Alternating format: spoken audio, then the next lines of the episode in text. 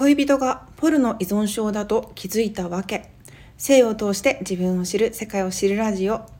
さて3回に分けて私純子花子が以前お付き合いしていた方が AV では反応するけれど生身の人間私とは反応しないポルノ依存症だと気づくまでのお話をさせていただきました。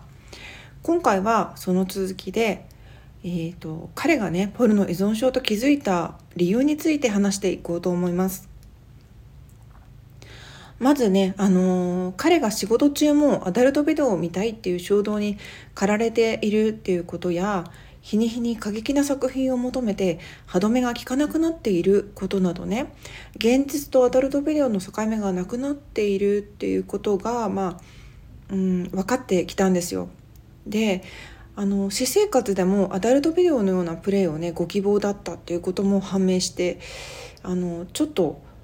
あのなんだろうなワオっていうことがいろいろありました。でえっと、他にもなんですけど私はねあの事の最中ずっと気になっていたことがありました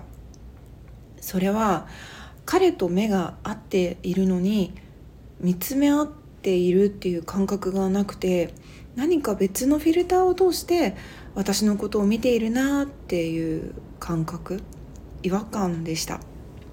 私はここにいるのにここなんだろう私ではない誰かに投影されているようななんかね彼と心が交わわないような違和感。なんか普通に喋ってる時の方が彼を感じるんですけどそういうことになるとなんかこうなんか私のことを別の人間として見ているような感じがしたんですよね。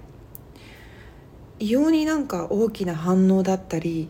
不自然な喘ぎ声だったり視覚や聴覚などなんか外のあの外側の刺激ばっかりで内側からこう込み上げてくるような熱が感じられない。これはなんか一体どういうことかなって考えた時に彼が毎日とのポルノを見て仕事に支障なんだろう仕事中も見たくなっちゃうみたいな。まあ彼はあのお仕事を自分で立ち上げてやっている方だったのであの、まあ、見れ見れちゃうんですよね。自分で時間をコントロールして。見れちゃうからあの普通の会社員だったらそういうことはならないんだろうけどまあそういうその見たくなるような衝動を覚えているっていうこととかね。そういうのが分かった時に、まあ、妙に納得できたんですね。ちょっとあの伝わるかどうか分かんないんですけどこの違和感を例えて言うなら英語のテキストに出てくる会話って時々不自然な時ってあるじゃないですか。なんか「いやマイク元気かい?」みたいな「はいケン元気だよ」ところで寿司は好きですか？みたいなそなんかその今回このなんか文法を学ぶから無理くり入れた会話みたいななんか不自然なんですよとにかく。私も過去にこういうことやったことあるんです。この不自然な行動を思い起こすとね。とモテのサシステソっていうのあるの知ってますか？とさすが信じらんない。すごい。センスいい。そうなんだ。ってやつね。それを昔めっちゃ多用したことがあるんですけどあのデートとかね合コンとかそういうなんか婚活とか恋愛あの恋愛活動してた時にで相手が何か言うたびにこうこれを打っていたらなんかモテるって聞いたんで無理くりやって使ってたんです。でもこれってなんか会話にならないんですよね。不自然じゃないですか。それなのになんかその男性にモテるって言われる誰かが勝手に決めつけたモテ服と言われるものをねあの、まあ、まんまとその乗っかり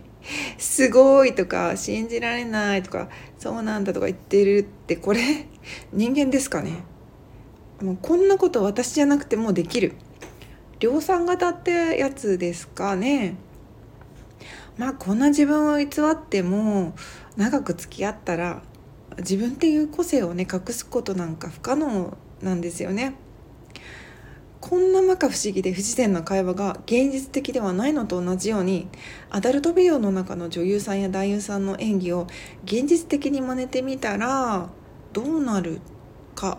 分かりますか？まあねあのー、私はアダルトビデオの中の女優さんじゃなくってね感情と肉体を持った一人の人間で彼の彼もまたね唯一無二の人間です。まあ、そういうふうにこう偽っても偽るっていうのかな彼も良かれと思ってやったことなのかもしれないんですけどに自分というものをこう抜きにして人と交わるっていうことは不可能なんじゃないのかなって、うん、自分をさらけ出さない限り人と交われないってこういうことなのかなって私は彼から学びました。そんなわけでね彼が、まあ、ポルノ依存症だっていうふうにこう明るみになってきて彼も自分であそうだったんだっていうふうに分かったわけなんですけれどもまあここからが問題なんですよね。恋人がポルノ依存症だった場合パートナーである私はどうしたらどうすべきでしょうかこの話の続きは次回に続きます。はいでね今回そのポルノ依存症だった恋人があのできたっていうことをきっかけに私はね自分の生徒をあの向き合うことになりますあの男性の生徒も向き合ったんですけれども、うん、あの彼を通してセックスを男性任せに今までしてきた性についてあまりにも自分が知らなすぎたんだっていうことを感じたんですよね。で今あの日本で起きているうんとあのセックスの問題だったり性のうん扱い方だったりそれを通してなんかすごくいろいろね面白いことが起きてるんだっていうのが 分かったんですよ。で正直私はそのポルノ依存症の彼と付き合った時にまだこんななんだろう私そんなに経験はある方ではないんですけど初めてその出会ったあのポルノ依存症というねものに対してびっくりしたと同時にすごく興味が湧いた。どうしてこんなことになっているのかっていうのがすっごく知りたくなっちゃったんですよね。なんか研究対象として非常になんか面白くって。でまあそれを機に私はあのパンドラの箱を開けるかのようにですねあのいろんなことをね性についてのいろんなことをこうあの調べ始めました勉強し始めたそれはそのあのなていうかな刺激的なそういうはあのことだけじゃなくてね歴史とか文化とかそういう背景によってどうやって性が扱われてきたのかっていうこととかあの心理学とかそういうものとかもいろいろね学んだら本当に面白いんですよね。極みになる性ってなんかこう人間の生きる上での極みなのかなっていうふうに 非常に深いお話が分かってきたんです。でこれをね是非私あのずっと小説を書いてきたんですね。と元はジャーナリスト志望だったんですけれどもあの面白くなくっちゃ自分の人生は変わらないんだっていうことを思いまして小説をずっと書いていました。そこでまあちょっと4年あのかけて書き上げた小説が「フィーリングといえばお相手はポルノ依存症」っていうあの小説です。こちらの方がね Amazon そして書籍の方でも絶賛発売中です。そしてあのこちらの方が、まあ、途中までなんですけど14話までえっと、ノートというね SNS の方で順次無料で読めるキャンペーンをしています。こちらの方もしあの気になる方はチェックしてね。で、えっと、普段はですねさっき言ったみたいに、えっと、ブログとか小説とか SNS で性そしてフェミテックナについて発信しています。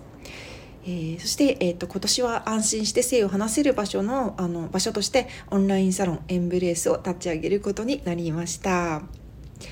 性についてね楽しくうん、安心して話せる場所として、えーと、私純川と話す機会とかね作っています。